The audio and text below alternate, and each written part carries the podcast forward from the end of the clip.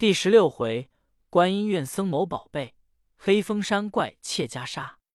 却说他师徒两个策马前来，直至山门首观看，果然是一座寺院。但见那层层殿阁，叠叠廊房，三山门外巍巍万道彩云遮，五福堂前艳艳千条红雾绕。两路松黄，一林桂柏；两路松黄，无年无季自清幽；一林桂柏，有色有颜随傲立。又见那钟鼓楼高，浮屠塔峻，安禅僧定性，提树鸟音闲。寂寞无尘真寂寞，清虚有道果清虚。诗曰：“上沙之源隐翠窝，朝提胜景赛娑婆。”果然净土人间少。天下名山僧占多，长老下了马，行者歇了担，正欲进门，只见那门里走出一众僧来。你看他怎生模样？头戴左鸡帽，身穿无垢衣，铜环双坠耳，卷带束腰围。草履行来稳，木鱼手内提，口中常作念：般若总归一。三藏见了，势立门旁。道个问讯，那和尚连忙搭理，笑道：“施瞻，问是那里来的？请入方丈献茶。”三藏道：“我弟子乃东土钦差，上雷音寺拜佛求经，至此处天色将晚，欲借上沙一宵。”那和尚道：“请进里坐，请进里坐。”三藏方唤行者牵马进来。那和尚忽见行者相貌，有些害怕，便问：“那牵马的是个什么东西？”三藏道：“敲岩，敲岩。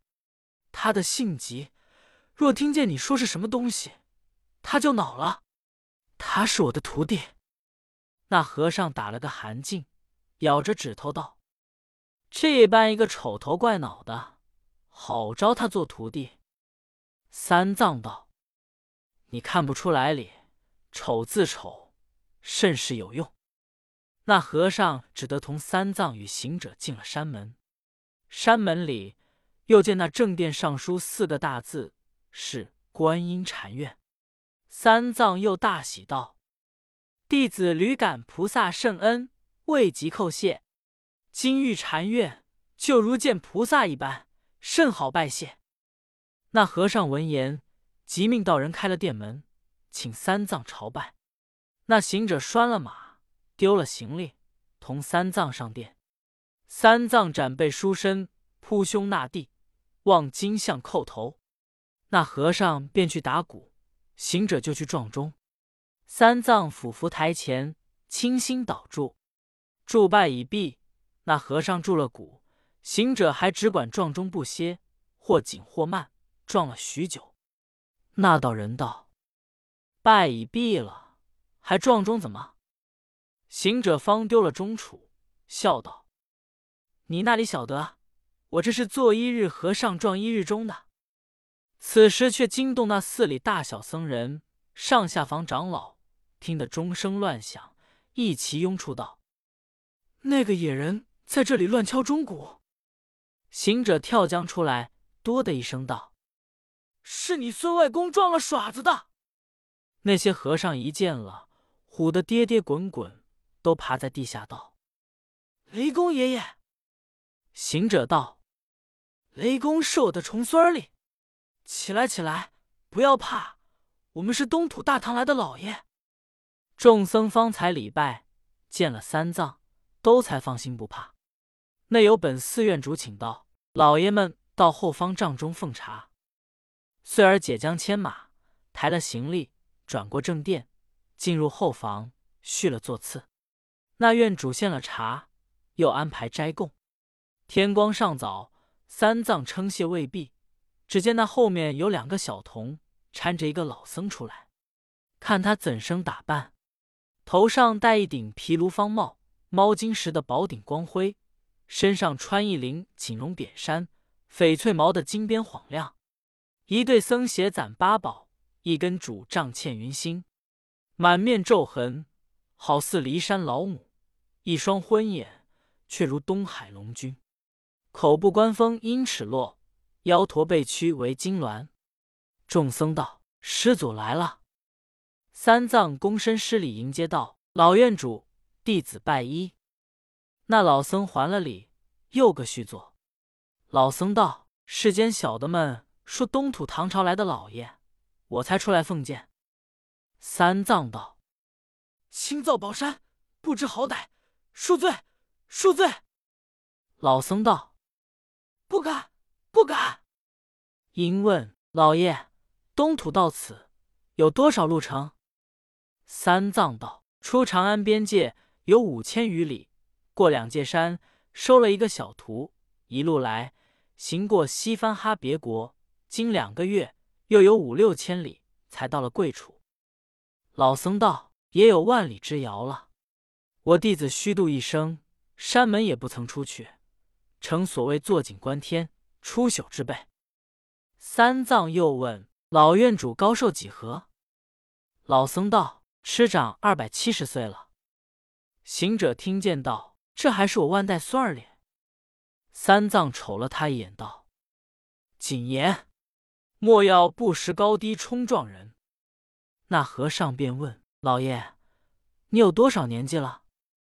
行者道：“不敢说。”那老僧也只当一句疯话，便不介意，也不再问，只叫献茶。有一个小信童拿出一个羊脂玉的盘儿，有三个法兰香金的茶盅；又一童提一把白铜壶，斟了三杯香茶，斟个是色七流蕊艳，味胜桂花香。三藏见了，夸爱不尽，道：“好物件，好物件，真是美食美器。”那老僧道：“乌眼乌眼，老爷乃天朝上国，广揽奇珍，似这般器具，何足过奖？老爷自上邦来，可有什么宝贝，借与弟子一观？”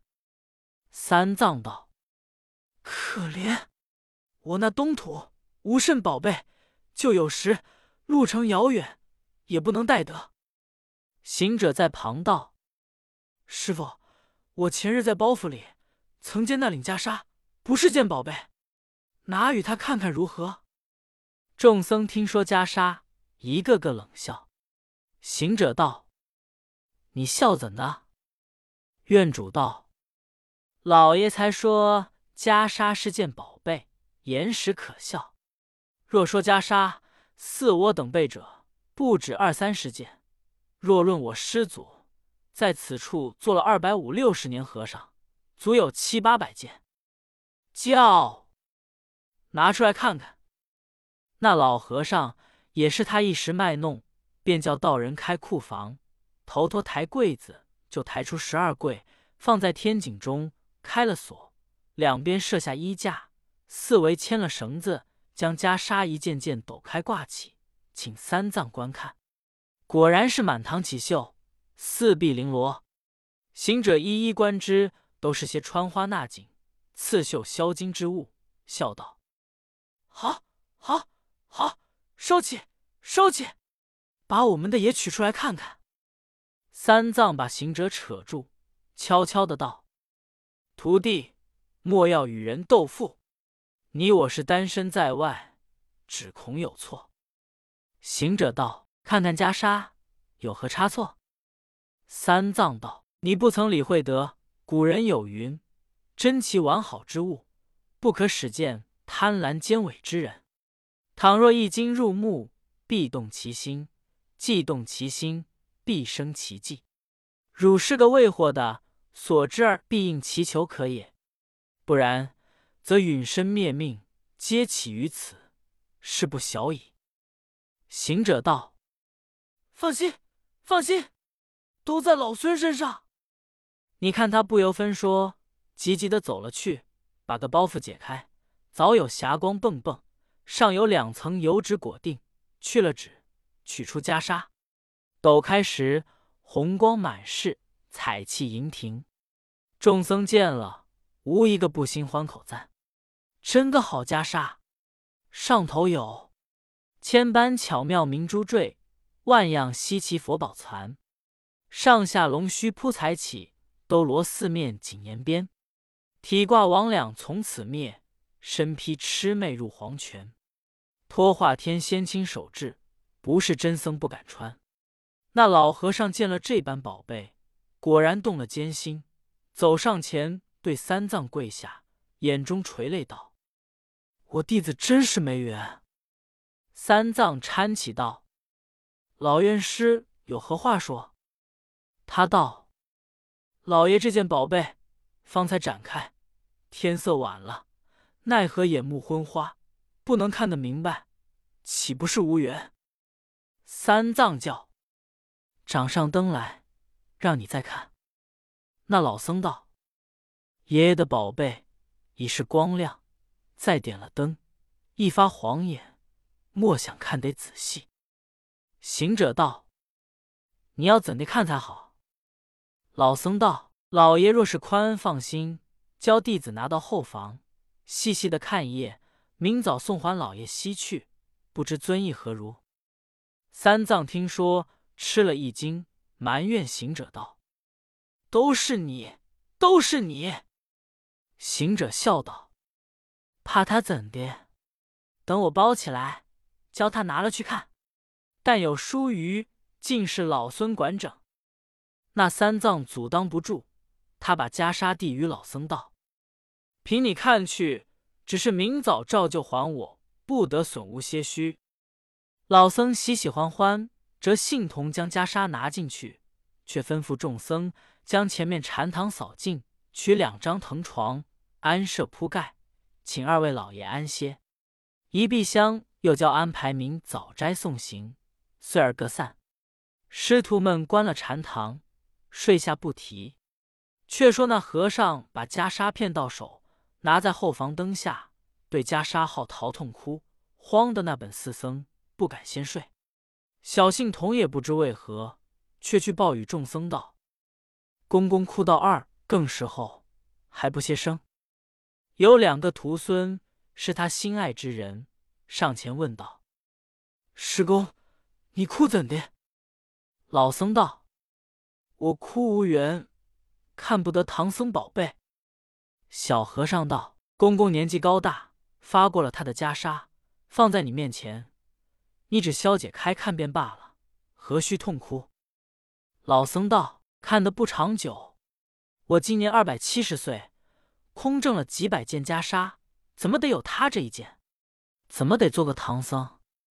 小和尚道：“师公差了，唐僧乃是离乡背井的一个行脚僧，你这等年高，享用也够了，倒要向他做行脚僧，何也？”老僧道。我虽是作家自在，乐乎晚景，却不得他这袈裟穿穿。若叫我穿的一日，就死也闭眼，也是我来阳世间为僧一场。众僧道：“好没正见！你要穿他的，有何难处？我们明日留他住一日，你就穿他一日；留他住十日，你就穿他十日便罢了。”何苦这般痛哭？老僧道：“纵然留他住了半载，也只穿的半载，到底也不得其长。他要去时，只得与他去，怎生留得长远？”正说话处，有一个小和尚，名唤广智，出头道：“公公要得长远也容易。”老僧闻言就欢喜起来，道：“我儿，你有什么高见？”广智道。那唐僧两个是走路的人，辛苦之甚，如今已睡着了。我们想几个有力量的，拿了枪刀，打开禅堂，将他杀了，把尸首埋在后园。只我一家知道，却又谋了他的白马行囊，却把那袈裟留下，以为传家之宝，岂非子孙长久之计也？老和尚见说，满心欢喜，却才开了眼泪道：“好。”好，好，此计绝妙。即便收拾枪刀，内中又有一个小和尚，名唤广谋，就是那广智的师弟，上前来道：“此计不妙，若要杀他，需要看看动静。那个白脸的四义，那个毛脸的四男，万一杀他不得，却不反招己祸。我有一个不动刀枪之法，不知你尊意如何？”老僧道：“我儿，你有何法？”广谋道：“依小孙之见，如今换据东山大小房头，每人要干柴一束，舍了那三间禅堂，放起火来，教他欲走无门。”连马一火焚之，就是山前山后人家看见，只说是他自不小心走了火，将我禅堂都烧了。那两个和尚却不都烧死，又好掩人耳目。袈裟岂不是我们传家之宝？那些和尚闻言无不欢喜，都道：“强强强！此计更妙，更妙。”遂叫个房头搬柴来。唉，这一计正是弄得个高寿老僧该尽命，观音禅院化为尘。原来他那寺里有七八十个房头，大小有二百余众。当夜一拥搬柴，把个禅堂前前后后四面围绕不通，安排放火不提。却说三藏师徒安歇已定，那行者。却是个灵猴，虽然睡下，只是存神练气，朦胧着行眼。忽听得外面不住的人走，喳喳的柴响风声，他心疑惑道：“此时夜静，如何有人行的脚步之声？莫敢是贼盗谋害我们的？”他就一骨碌跳起，欲要开门出看，又恐惊醒师傅。你看他弄个精神，摇身一变。变做一个蜜蜂儿，真个是口甜尾毒，腰细身轻，穿花渡柳飞如箭，沾絮寻香似落星。小小微躯能负重，萧萧薄翅会成风。却自船棱下钻出看分明。只见那众僧们搬柴运草，以围住禅堂放火里。行者暗笑道：“果依我师傅之言，他要害我们性命。”谋我的袈裟，故起这等毒性，我待要拿棍打他，可怜又不经打，一顿棍都打死了。师傅又怪我行凶，罢罢罢，与他个顺手牵羊，将计就计，叫他住不成罢。好行者一筋斗跳上南天门里，唬得各旁留狗臂躬身，马照温官控背，俱道：不好了，不好了！那闹天宫的主子又来了。行者摇着手道：“列位免礼修经，我来寻广目天王的。”说不了，却遇天王早到，迎着行者道：“久阔，久阔。前问得观音菩萨来见玉帝，借了四只公曹、六丁六甲并接地等，保护唐僧往西天取经去。说你与他做了徒弟，今日怎么得闲到此？”行者道：“且休叙阔，唐僧路遇歹人，放火烧他，实在万分紧急，特来寻你借辟火罩，救他一救。快些拿来使使，即刻返上。”天王道：“你差了，既是歹人放火，只该借水救他，如何要辟火罩？”行者道：“你那里晓得救理？借水救之。”却烧不起来，倒相应了他。只是借此罩护住了唐僧无伤，其余管他，尽他烧去。快些，快些！此时恐已无及，莫误了我下边干事。那天王笑道：“这猴子还是这等起不善之心，只顾了自家，就不管别人。”行者道：“快着，快着，莫要挑嘴。”害了大事，那天王不敢不见，遂将赵二弟与行者。行者拿了，按着云头，进到禅堂房脊上，罩住了唐僧与白马行李。他却去那后面老和尚住的方丈房上头坐，着意保护那袈裟。看那些人放起火来，他转念觉念咒，望巽地上吸一口气，吹将去，一阵风起，把那火转刮得轰轰乱着。好火，好火！但见黑烟漠漠，红焰腾腾。黑烟漠漠，长空不见一天星；红焰腾腾，大地有光千里赤。起初时灼灼金蛇，次后来微微血马。南方三坑逞英雄，回路大神施法力。灶干柴烧烈火性，说什么碎人钻木？熟油门前飘彩焰，赛过了老祖开炉。正是那无情火发，怎禁这有意行凶？不去米灾，反行助虐。风随火势，焰飞有千丈余高。火趁风威，挥迸上九霄云外。乒乒乓乓，好便似残年爆竹；泼泼喇喇，却就如军中炮声。烧得那当场佛像莫能逃，东院伽蓝无处躲。胜如赤壁夜鏖兵，赛过阿房宫内火。这正是星星之火。能烧万顷之田，须臾间疯狂火盛，把一座观音院处处通红。你看那众和尚搬香抬龙，抢桌端锅，满院里叫苦连天。孙行者护住了后边方丈，辟火罩罩住了前面禅堂，其余前后火光大发，真个是照天红艳辉煌，透壁金光照耀。不期火起之时。惊动了一山兽怪。这观音院正南二十里远近，有座黑风山，山中有一个黑风洞，洞中有一个妖精正在睡醒翻身。只见那窗门透亮，只道是天明。起来看时，却是正北下的火光晃亮。妖精大惊道：“呀，这必是观音院里失了火！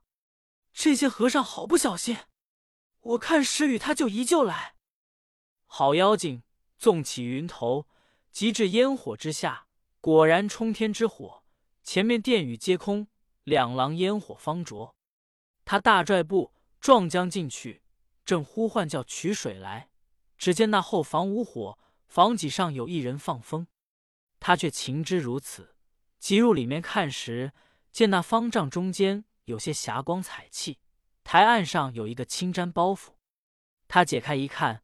见是一领锦服袈裟，乃佛门之一宝，正是才动人心。他也不救火，他也不叫水，拿着那袈裟，趁轰打劫，拽回云步，径转东山而去。那场火只烧到五更天明，方才灭息。你看那众僧们赤赤晶晶、啼啼哭哭，都去那灰内寻铜铁、拨斧炭、铺金银。有的在墙框里山搭窝棚，有的赤壁跟头支锅造饭，叫冤叫屈，乱嚷乱闹不提。却说行者取了辟火罩，一经抖送上南天门，交与广目天王道：“谢见，谢见。”天王收了道：“大圣至诚了，我正愁你不还我的宝贝，无处寻讨，且喜就送来也。”行者道。老孙可是那当面骗物之人，这叫做好借好还，再借不难。天王道：“许久不面，请到宫少坐一时，何如？”行者道：“老孙比在前不同，烂板凳高谈阔论了。如今保唐僧不得身闲，容续，容续。”即次别坠云，又见那太阳星上，竟来到禅堂前。摇身一变，变做个蜜蜂儿，飞将进去，现了本相。看时，那师傅还沉睡里。行者叫道：“师傅，天亮了，起来吧。”三藏才醒觉，翻身道：“正是。”穿了衣服，开门出来，忽抬头只见些倒壁红墙，不见了楼台殿宇，大惊道：“呀！”怎么这殿宇俱无，都是红墙，何也？行者道：“你还做梦里？今夜走了火的。”三藏道：“我怎不知？”行者道：“是老孙护了禅堂，见师傅浓睡，不曾惊动。”三藏道：“你有本事护了禅堂，如何就不救别房之火？”行者笑道：“好叫师傅得知，果然依你昨日之言，他爱上我们的袈裟，算计要烧杀我们。若不是老孙之教，到如今皆成灰骨矣。”三藏闻言，害怕道：“是他们放的火吗？”行者道：“不是他是谁？”三藏道：“莫不是怠慢了你？你干的这个勾当？”行者道：“老孙是这等被懒之人，干这等不良之事，实实是他家放的。老孙见他心毒，果是不曾与他救火，只是与他略略助些风的。”三藏道：“天哪，天哪！火起时只该注水，怎转注风？”行者道：“你可知古人云：人没伤虎心，虎没伤人意。他不弄火，我怎肯弄风？”三藏道：“袈裟何在？敢莫是烧坏了也？”行者道：“没事，没事，烧不坏。”那放袈裟的方丈无火，三藏恨道：“我不管你，但是有些伤损，我只把那话儿念动念动，你就是死了。”行者慌了，道：“师傅，默念，默念，管寻还你袈裟就是了。等我去拿来走路。”三藏才牵着马，行者挑了担，出了禅堂，竟往后方丈去。却说那些和尚正悲切间，忽的看见他师徒牵马挑担而来，唬得一个个魂飞魄散，道：“冤魂索命来了！”行者喝道：“什么冤魂索命？快还我袈裟来！”众僧一齐跪倒叩头道：“爷爷啊，冤有冤家，债有债主，要索命不干我们事，都是广谋。”与老和尚定计害你的，莫问我们讨命。行者多的一声道：“我把你这些该死的畜生！那个问你讨什么命？只拿袈裟来还我走路。”期间有两个胆量大的和尚道：“老爷，你们在禅堂里已烧死了，如今又来讨袈裟，端的还是人是鬼？”行者笑道：“这火孽畜！”那里有什么火来？你去前面看看禅堂，再来说话。众僧们爬起来往前观看，那禅堂外面的门窗隔扇更不曾撩着了半分。众人悚惧，才认得三藏是位神僧，行者是尊护法，一齐上前叩头道：“我等有眼无珠，不识真人下界。你的袈裟在后面方丈中老师祖处里。”三藏行过了三五层拜壁破墙，嗟叹不已。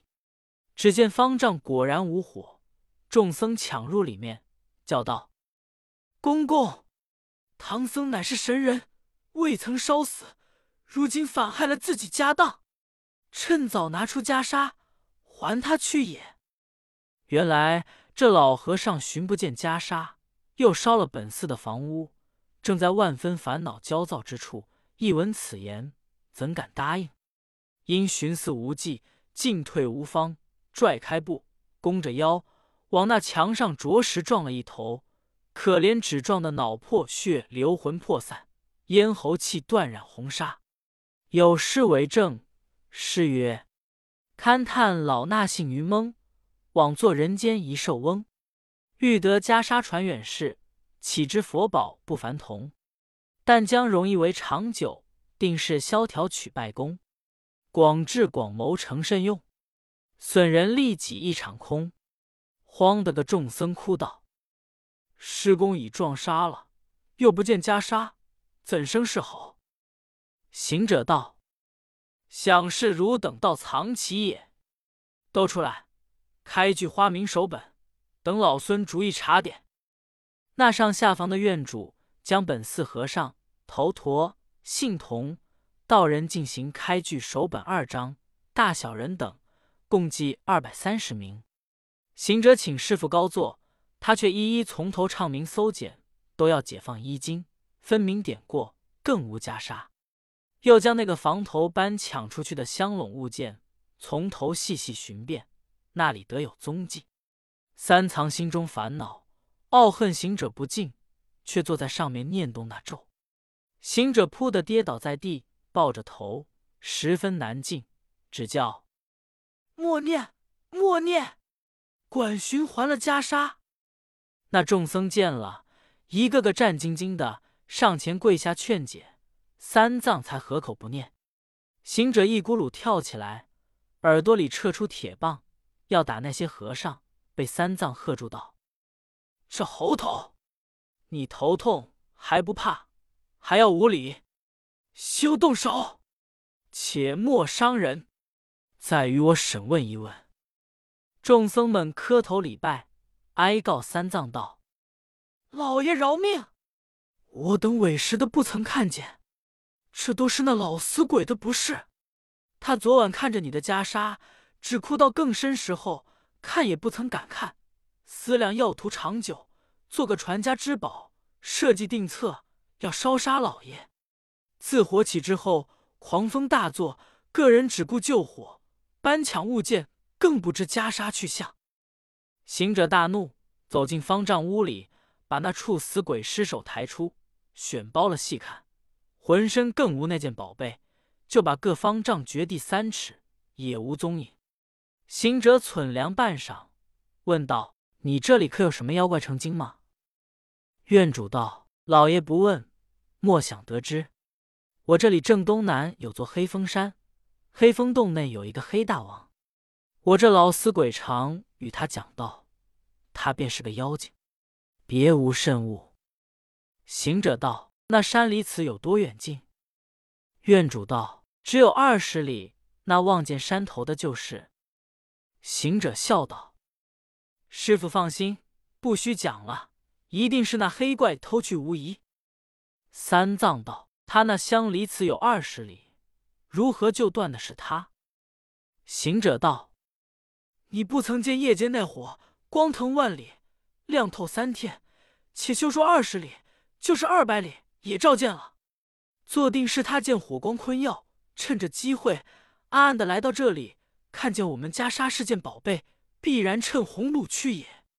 等老孙去寻他一寻。”三藏道。你去了时，我却何以？